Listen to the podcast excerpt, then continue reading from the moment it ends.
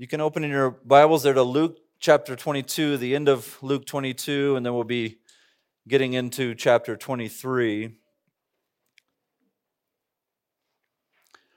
remember reading this book years ago about it was sort of a, a historical uh, book about who was dubbed America's first serial killer.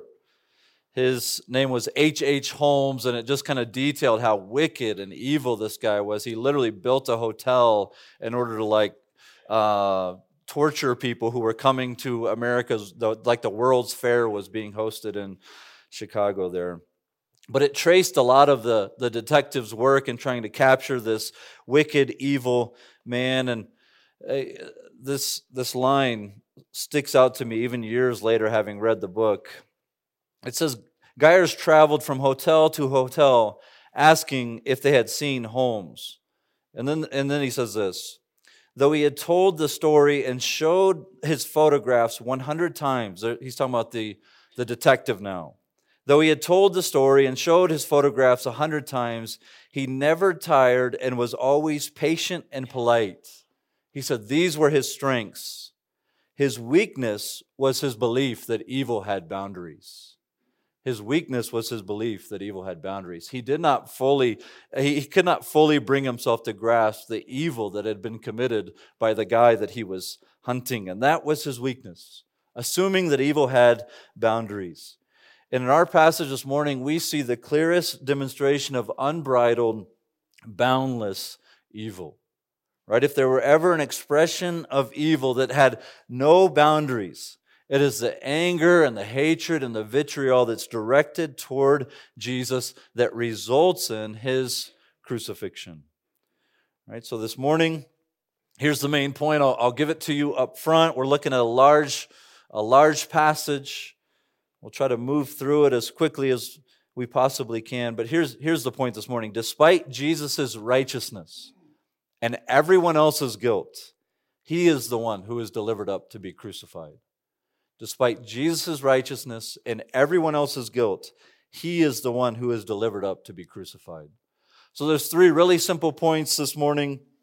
Jesus' identity, Jesus' innocence, and then everyone else's guilt. All right, so that's, that's how we're going to walk through this text this morning.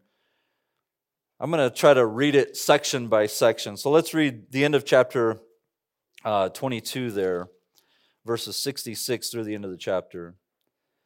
Says, When day came, the assembly of the elders of the people gathered together, both chief priests and scribes, and they led him away to their council.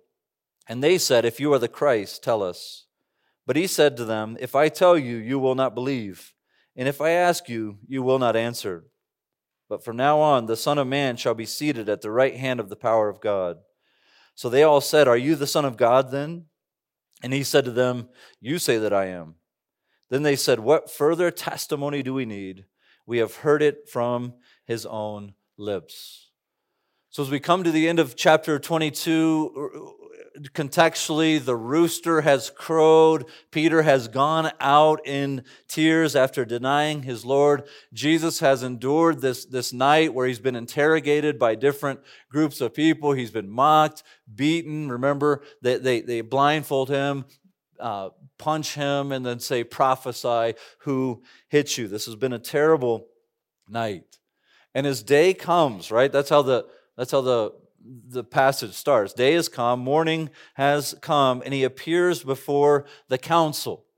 Now, he's been through all this interrogation. Now, the council's job will be to kind of convene, and, and they've sort of interrogated him throughout the night. They kind of know what they want to charge him with. This council will be to, to, to serve the purpose of kind of formalizing the charges against Jesus. So, this group of, of men is sometimes called the Sanhedrin.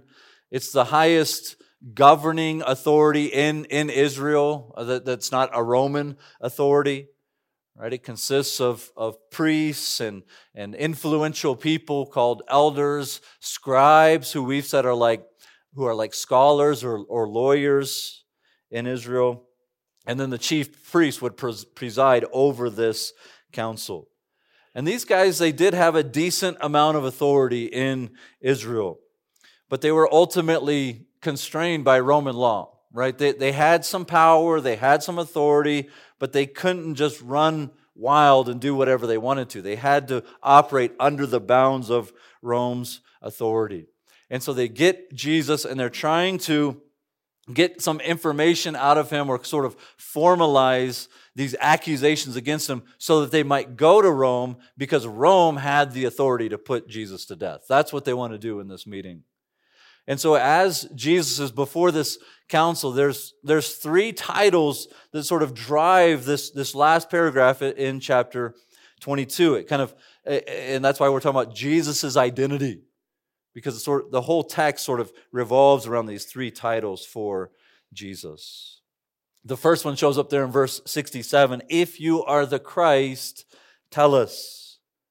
Now, Christ is, is a title right? It sort of came to be used as almost a name for Jesus, but initially it's, it's a title. It means anointed one, it means the Messiah.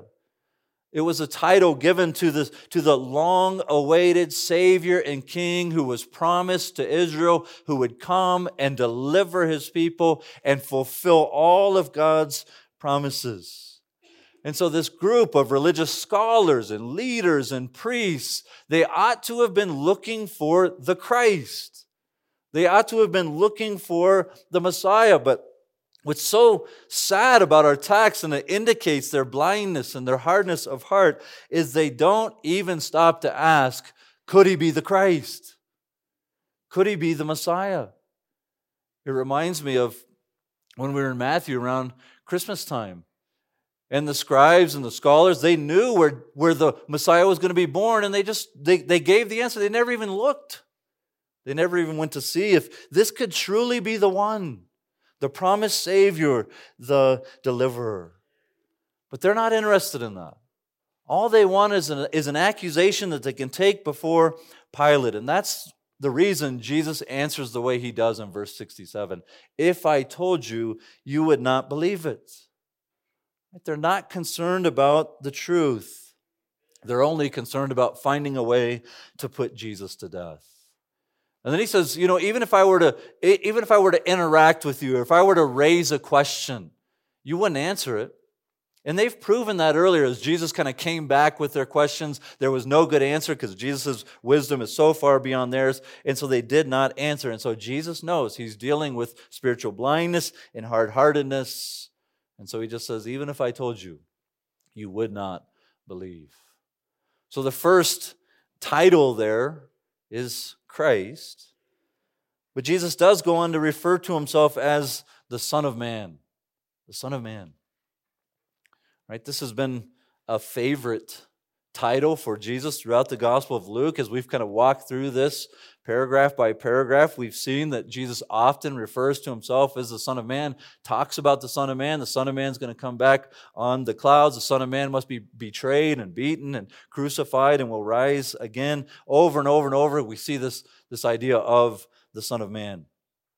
And, and so we, we've been saying this though, though it does have some kind of connotation that, that the Son of Man will be human, right? The way the Son of God is, is God right? Though it kind of carries this connotation that Jesus will be fully man, it actually says more than that. The, the title, the Son of Man, remember, it looks back to Daniel's prophecy, back in Daniel chapter 7, where the Son of Man is the one who is able to approach the Ancient of Days, and he's given an everlasting dominion. He's given an eternal kingdom. And so by the time you get to the New Testament, you're supposed to be like, who's this Son of Man who's, who's fully man, but he's, he can approach the Ancient of Days and he can rule forever?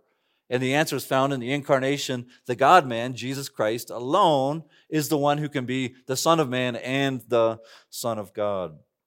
Right? So Jesus says, he, he calls himself the Son of Man, and he says, and I, I'm going to sit at the right hand of the Father. From now on, he says, the Son of Man will be seated at the right hand of the power of God. Now, that's an allusion to Psalm 110, which says, we looked at this even uh, a couple chapters ago. The Lord said to my Lord, Sit at my right hand until I make your enemies your footstool. And remember, Jesus kind of proposed that question to his enemies to say, Well, who is this? Who is this Lord that can talk to the Lord? Right? And we talked about the triune God and the Son's relationship with the Father. Jesus made the point that he is the Son of David. He came from David's line, but he's also David's Lord. Right? So, how can the Son of David be the Lord of David outside of the eternal Jesus coming to this earth? Right? And this Lord, Jesus Christ, will sit at God's right hand, and that is to share in the authority of the Father and the rule of the Father. So when Jesus answers the question, it's as if he says, Do you want to know who I am? Then read Daniel 7 and read Psalm 110. Then you'll know who I am. I'm the Son of Man who will sit at the right hand of the Father. And the irony in the text is that though this council presumes that they are sitting in judgment over Jesus, by Jesus taking upon himself the title of Son of Man, saying that he will sit at the right hand of the Father, he is telling them, I will sit in judgment over you. I will be the judge of all men. See, Jesus, shortly uh, following these events, after his crucifixion, his resurrection, his, his ascension, he will be exalted, lifted high to the right hand of the Father. And what's interesting in the text is that his, his enemies are bringing about the very events that will lead to his exaltation. Right? In Philippians chapter 2, he's humbled himself for this time. It, it, it, he humbled himself even to the point of death but God has highly exalted him and given him a name above every name. So they are actually bringing about the events that will lead to the very exaltation of Christ in their own judgments. And they don't realize that they're setting their own trap. And they don't realize it because they're obsessed with, with trapping Jesus. And they've laid their own snare. They're sort of, at this point, licking their chops because they, they know they've, they've heard from Jesus something that they can take to Pilate, and this will, this will potentially concern Pilate. They are convinced that Rome will be very interested in a man who says he has supreme authority, authority over all men. Then the third title we see in that first uh, paragraph there is the Son of God. So after Jesus answers that way, they say, Are you the Son of God? Then in verse 70. And as those who have been walking through Luke for some time, we know the answer to that. Right? Are you the Son of God? We know the answer to that. At the baptism of Jesus, the Father speaks from heaven, You are my beloved Son. With you I am well pleased. At the Mount of Transfiguration, when Peter talks, God interrupts him and says, This is my Son. Listen to him. When Satan came to tempt Jesus, he says, If indeed you are the Son of God, do this. When, when Jesus confronts these demons, they cry out, You are the Son of God. We saw it in the parable of the vineyard owner, where the, the vineyard owner sends the son to the wicked tenants. And most of all, we've seen it and we've heard it clearly from Jesus' own lips in chapter 10 when he referred to God as his Father. Jesus is the Son of God.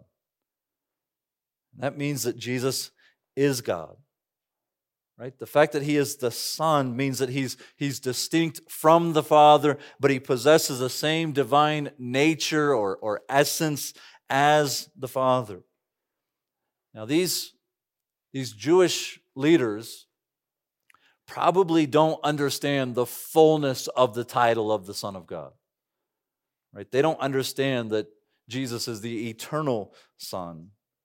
But they do know that he's claiming to be the Messiah and that he's claiming to have a unique relationship with the Lord. And so they ask the question Are you saying that you are the Son of God? And Jesus replies in verse 70 You say that I am. Jesus is, is, again, he's not real interested in answering their questions because he knows they're not real questions. So he answers honestly, a bit sarcastically. You said it. It's almost like he's saying, you, you, the, the words have come out of your mouth, even though you don't believe them, even though you don't believe it. And so in our text, we see Christ. We see that he is the Messiah, the Son of Man the Son of God, the deliverer, the one who is exalted over all creation, and the just judge of every person. And this is the one who is being ridiculed and mocked and beaten. And the truth is, it's not primarily to, to boast in our own knowledge. This is not primarily an academic exercise. I think we're meant to stop and wonder at the person or at the identity of Jesus. I think the text is asking us do you believe this about Jesus? Or to, paraphr- to quote Jesus' question earlier, who do you say that I am? We see the wisdom, the glory, the self control, the power, the meekness, all on display, announcing that Jesus is worthy of our adoration, He's worthy of our love, He's worthy of our worship. And so at this point, the leadership is satisfied that they have enough to condemn Jesus.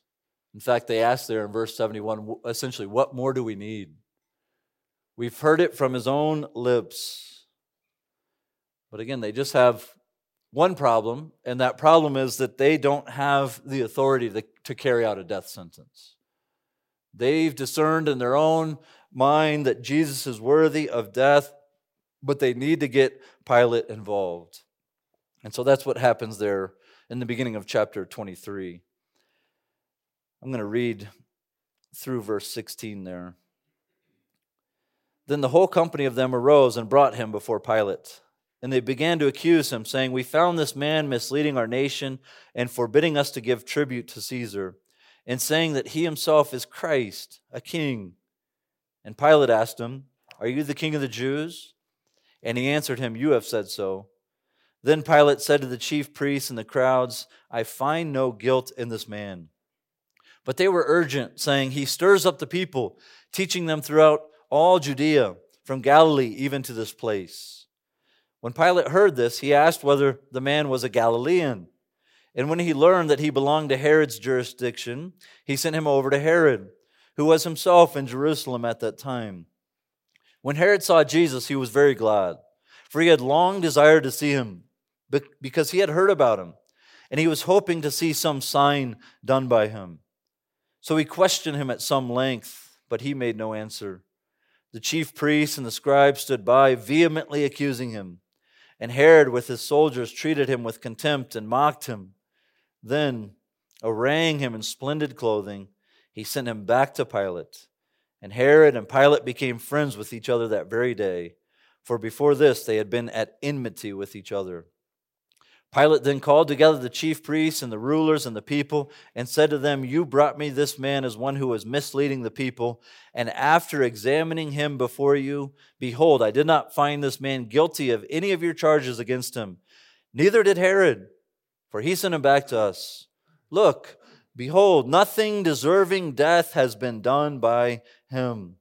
I will therefore punish and release him.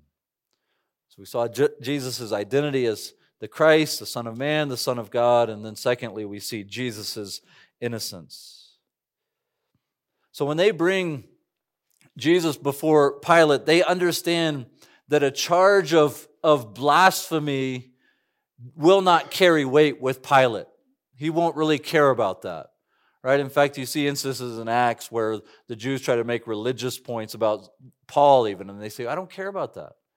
You kind of govern yourselves in these matter, these matters. He won't care so much about a theological dispute. Right? So notice the charges that they bring against him there beginning in verse 2. Here's the accusations. We found this man misleading our nation, forbidding us to give tribute to Caesar, and calling himself a king. They say, we we have found this man guilty of misleading the nation. In other words, they're accusing him of kind of creating social unrest. He agitates the people. And you could see why they want to bring this sort of accusation before Pilate. Pilate doesn't want to be overseeing an area under Roman occupation and have reports get back to home base that, that his area is uh, uh unrestful, that the people are continually agitated. So they want to frame this in a particular way that Pilate might have a vested interest in putting Jesus to death. Use your authority to put him to death so th- things can stay calm under your jurisdiction and will be good, and you'll be good. So they claim that he's misleading the people. They also claim that he's misled the people by forbidding them from paying taxes to Rome. Now we know that's just a straight up lie. Right? They tried to actually get Jesus to say this in his own words earlier, and Jesus said, Render unto Caesar the things that are Caesar's, and render unto God the things that are God's. And so they couldn't get him to actually say it, so here they just bring a straight up lie as an accusation against Christ. And the third claim is true that he claimed to be the Christ, and then, you know, most likely because Pilate wouldn't have much of a context to understand the word Christ, they define it for him. He claims to be a king, a ruler. They're obviously doing everything in their power to paint Jesus as a revolutionary threat to Rome. And actually, it's this third charge that interests Pilate. He would be interested in another king in his land. So he asked Jesus if he is king of the Jews. Jesus responds very, very similarly to what he did to the Jewish council. He says, You, you said it. You said it.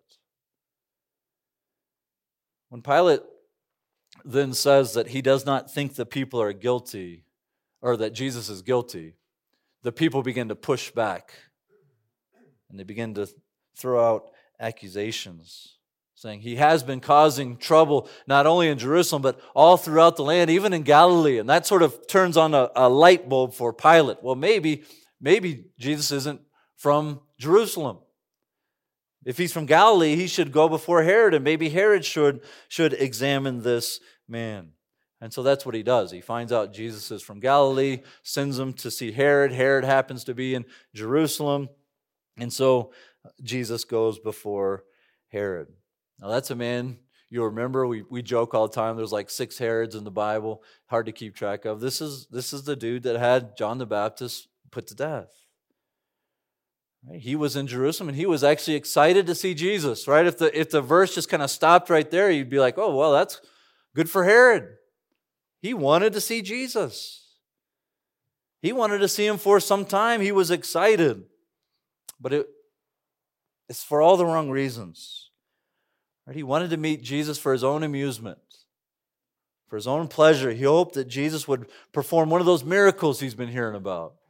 Maybe he'd turn water into wine, or maybe he'd heal one of his sick servants. But again, Jesus is not a circus performer. We've seen this, we've seen this throughout the Gospel of Luke that, that Jesus is gracious and compassionate towards those who humble themselves and come to him.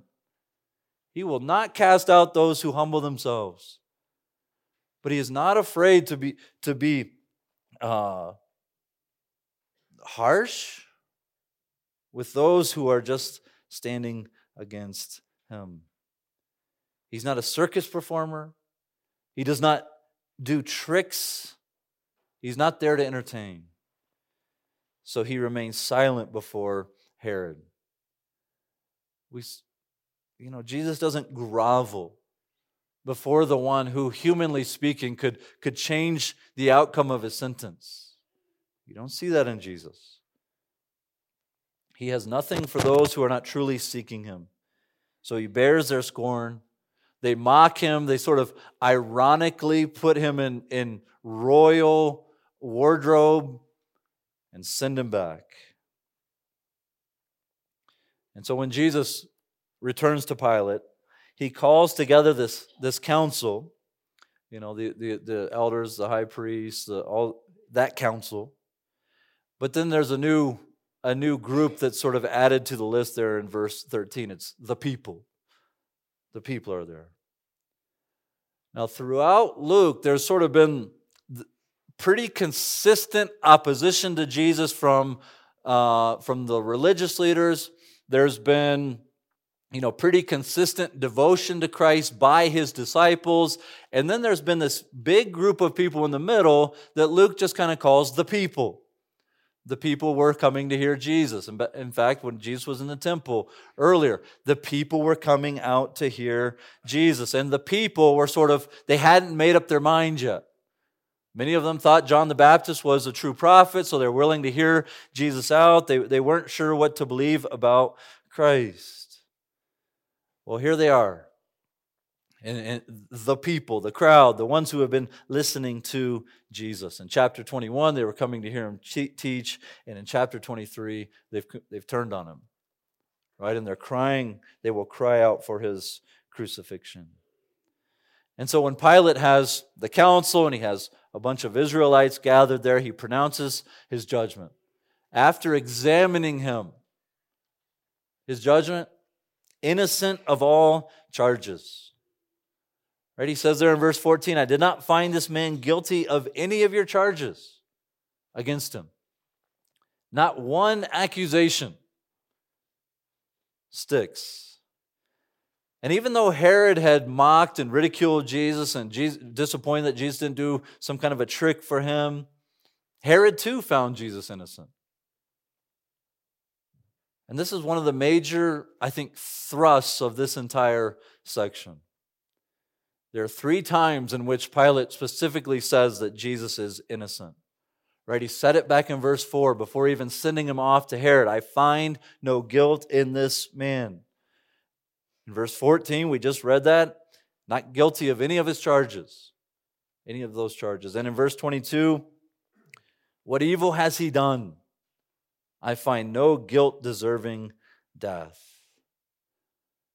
So Luke seems to be highlighting the innocence, the purity, the righteousness of Jesus. There's also three occurrences where, where Pilate tries to simply release Jesus. In verse 16, Pilate thinks, well, I'll just do a little compromise here. I'll settle the crowd and also not have to put an innocent, innocent man to death. So I'll just beat him and then I'll release him. It's quite the justice system there. He's not innocent of, he's not guilty of anything, so we'll just beat on him a little bit but he underestimates how badly the crowd wants Jesus dead. And so the, cry, the crowd cries out, Crucify him! Crucify him! Again, in verse 20 and in verse 22, Pilate says he doesn't find him guilty and therefore he should be released. See the innocence of Jesus. In fact, he's the only one, we'll see in a moment, he's the only one in, in the passage that's, that's innocent. He in no way deserves to die. In one sense, we might say Pilate speaks better than he knows. Right? He doesn't know how true it really is when he says there's no guilt in Jesus deserving death. There's nothing in him that would cause his death. He's free from, from the penalty of sin for his own sin, unlike all of us who are guilty before God, and the wages of sin is death, but not Christ. There's no guilt in him. No guilt in him deserving death. He's the perfect, spotless Lamb of God. And his perfection, his perfect life, qualifies him and him alone to stand as a substitute in the place of sinners. Right? Isaiah 53 9 says, And they made his grave with the wicked and with a rich man in his death, although he had done no violence and there was no deceit found in his mouth. Right? What, is, what does Paul say about every person in Romans chapter 3. How can you tell that, that there's none good, there's none righteous, no, not one, there's no one who seeks after God? All have turned aside, they've all gone after their own way. How can you tell? Well, their throat, our throat, is an empty grave, right? Our words betray the state of our, our heart. Our words show that we are a sinful people. So for Jesus in Isaiah 53 9 to have no deceit in his mouth means he has a perfect heart.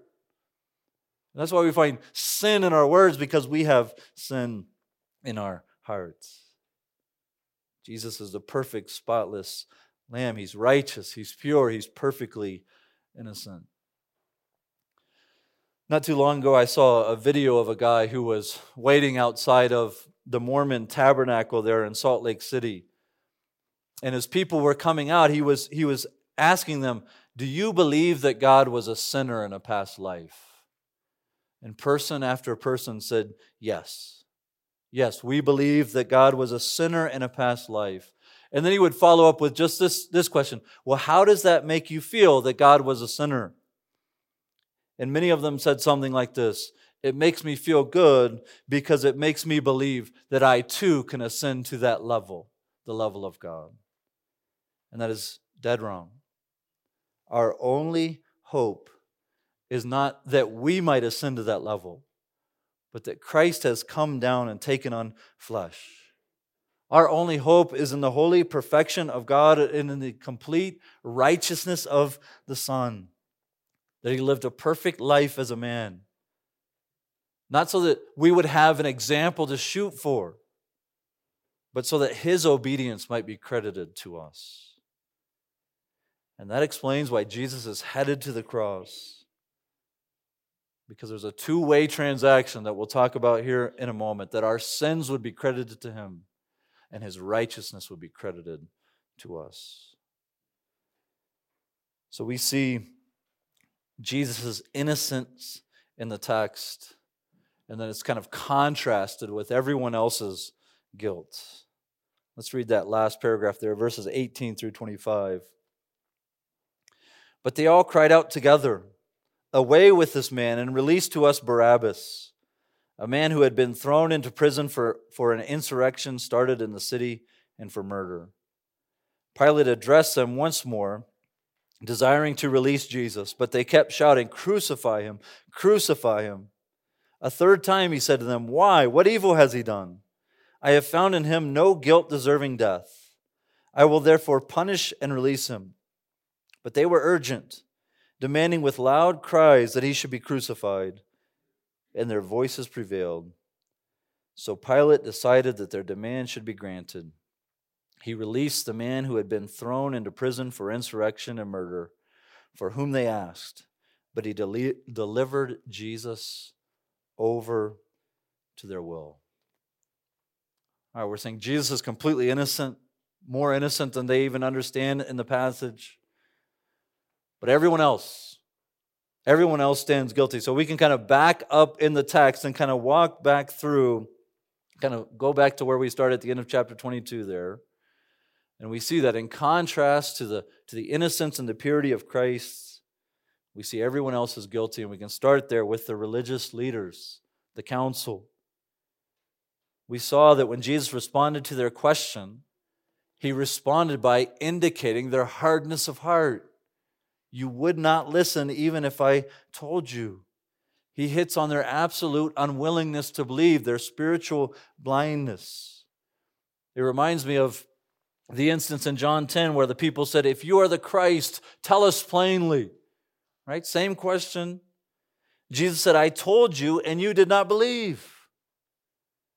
And he goes on to say, But my works testify to the fact that I am the Christ. This council did not lack the evidence that they needed. But they did have a hard heart. And that gets to why Jesus is not pleading his own case. They had everything they needed the teaching, the life, the works, the character, the miracles, the power, it all testified that Jesus is the one who was promised from long ago to, that would come to deliver his people. But again, they're not concerned with truth. They're only concerned with getting rid of a threat.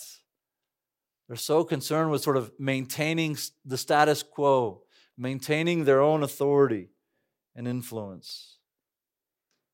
So they reject their Messiah, they reject their king, and they reject their God. And it's not only the council, right? They've, they've finally managed to turn the people.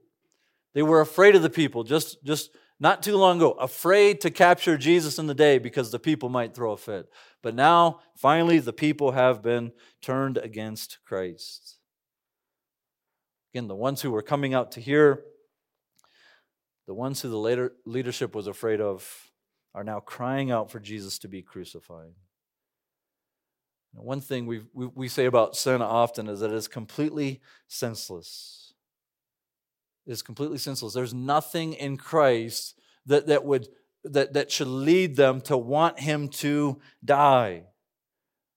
But they're blinded by their hatred for God. Now, they would deny that. They would say, No, we're actually being faithful to God. We're protecting God's name from blasphemy. But they're blinded by their hatred for God.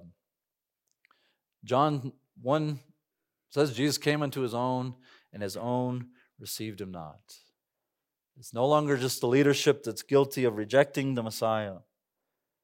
Jesus had said earlier that the leadership is like the blind leading the blind.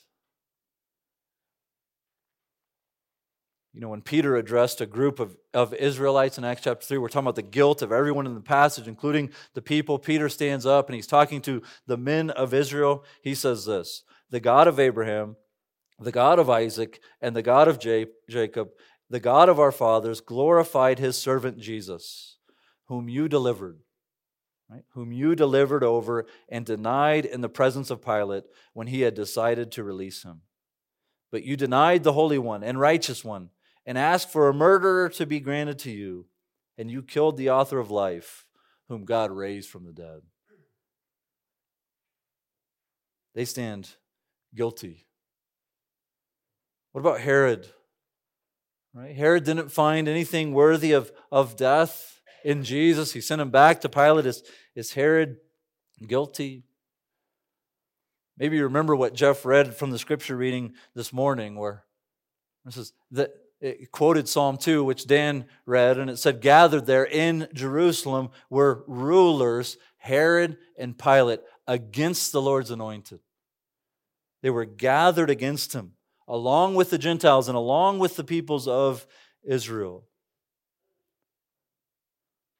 They conspire against Christ. Verse 12 says that Herod and Pilate became friends that very day. Before this, they were at enmity with one another. But what better to unite two enemies than shared hatred for Jesus? It's the one thing they can bond over. Herod wanted Jesus for amusement, he wanted to be entertained, and when he doesn't get what he wants, he mocked him and sent him back what we see uh, the way the, the way the apostles retell this text and the way they incorporate Psalm 2 into the text says Pilate and Herod are conspiring against the Lord's anointed, against the Son. They should have kissed the Son, if you remember Psalm 2. They should have fallen down and worshiped the Son. They should have turned to the Son, but they conspire against him. The nations plot against the Lord's anointed, the Messiah, the Son of Man, the Son of God. And Psalm 2 is it's continuing to be fulfilled in this day. We shouldn't be surprised that governments and kings and presidents and all sorts of rulers blaspheme the Lord and they set themselves up against him and against Christ. I don't know where you're at. But as I sort of look around at the ungodliness, the lack of character, the intentional disregard for anything that sounds like godliness in our, in our leadership, in our world, I, I can become discouraged right? I, I feel torn because, in some sense, it helps me to check out and kind of quit caring as much about politics. But at the same time, it, it gets a little worrisome. Well, we can be comforted this morning as we look at the way the, the apostles applied Psalm 2, and they said, That day in Jerusalem, some of the most powerful men in the world arrayed themselves against Christ. They plotted against him. They orchestrated everything they thought according to their own gain. They blasphemed God. But Psalm 2 says, It's all in vain. It's all in vain. And the apostle says it's in vain because they were doing the very thing that God's hand had predetermined, had predestined for them to do in the first place.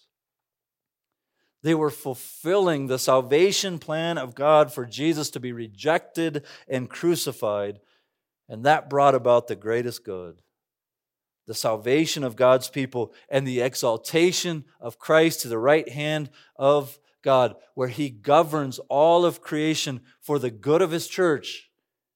Even when we look around and we see kings and rulers arrayed against God, and plotting against him. The Lord sits in the heavens and he laughs, Psalm 2 says. Perhaps the most tragic part of the story is, is Pilate. I think, because Pilate seems so close. He seems so close to the truth.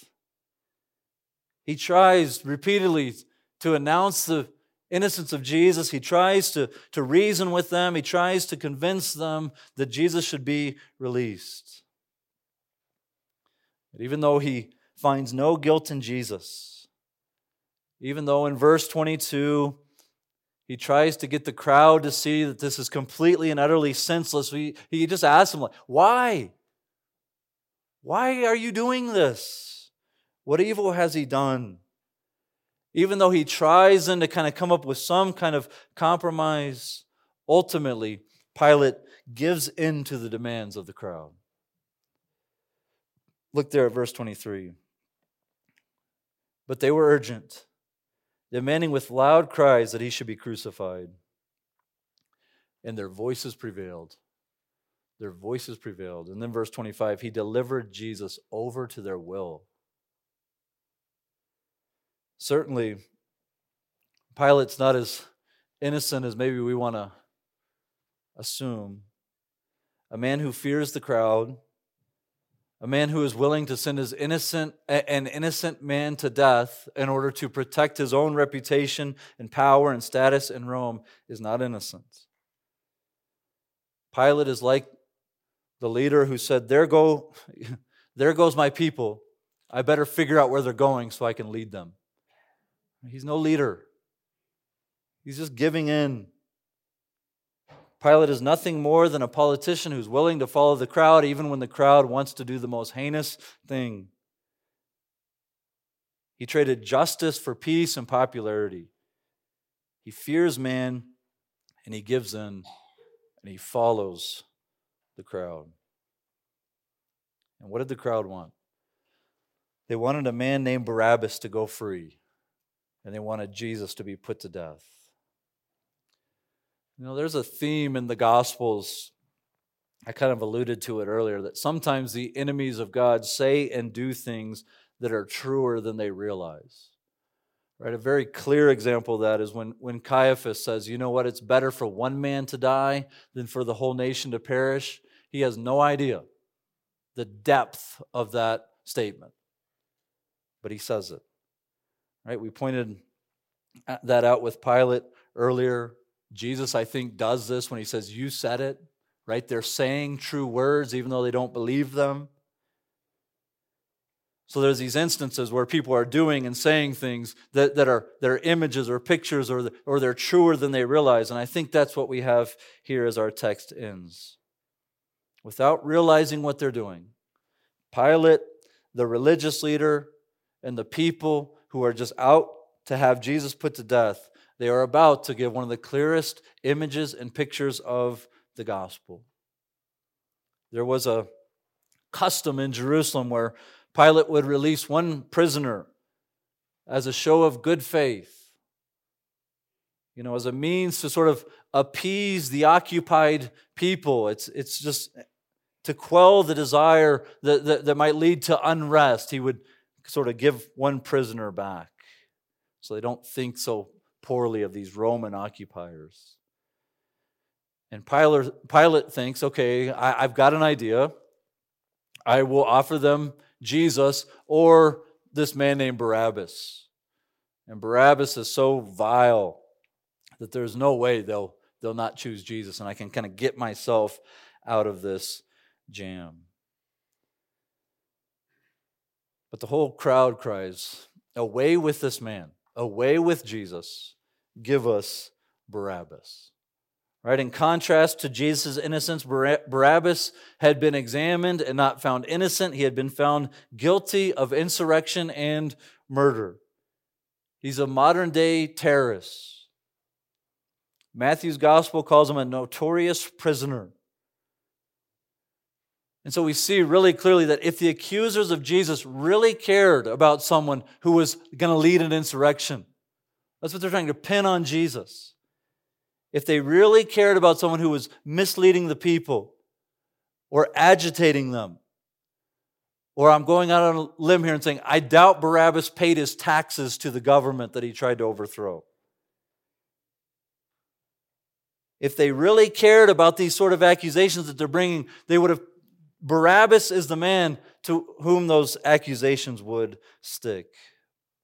And I think it's fitting in the text that Barabbas is guilty of the very sins that Jesus has been declared innocent of. And so the guilty, the guilty man goes free. And the king, the Messiah, the anointed one, the innocent one, goes to his death. And I do think this is meant to be a picture of the gospel that the guiltless one is put to death and the one who deserves to die goes free. That's the gospel. There is no one. There is no one who is righteous and will and can stand uncondemned before a holy and righteous God. Yet Christ took the guilt and condemnation and penalty for sin upon himself. He bore it in his body as a substitute, pardoning, forgiving, and even crediting with his perfect life his own righteousness for those who turn to him and trust in his finished work. They will be treated as innocent, as innocent as Christ his very record given to you. A man like Barabbas goes free because Jesus goes to the cross. Sounds to me like 2 Corinthians 5:21. He made him who knew no sin to be sin on our behalf that we might become the righteousness of God in him. That is the great exchange of the gospel. That he is credited with our sin that we might be credited with his righteousness. So as we approach the cross in our in our walk through Luke, we ask, what kind of king is Jesus? And he's the Messiah. He's the Son of Man. He's the Son of God. What kind of king is he? He's the kind of king that lays down his life for his subjects. And we also see that all that has gone on, all the plotting, all the raging, all the conspiring, it's part of the plan. It's part of the plan. There's nothing that can stop God's good plan to bring redemption and the forgiveness of sins through his Son, Jesus Christ. Praise God that he has accomplished that for us.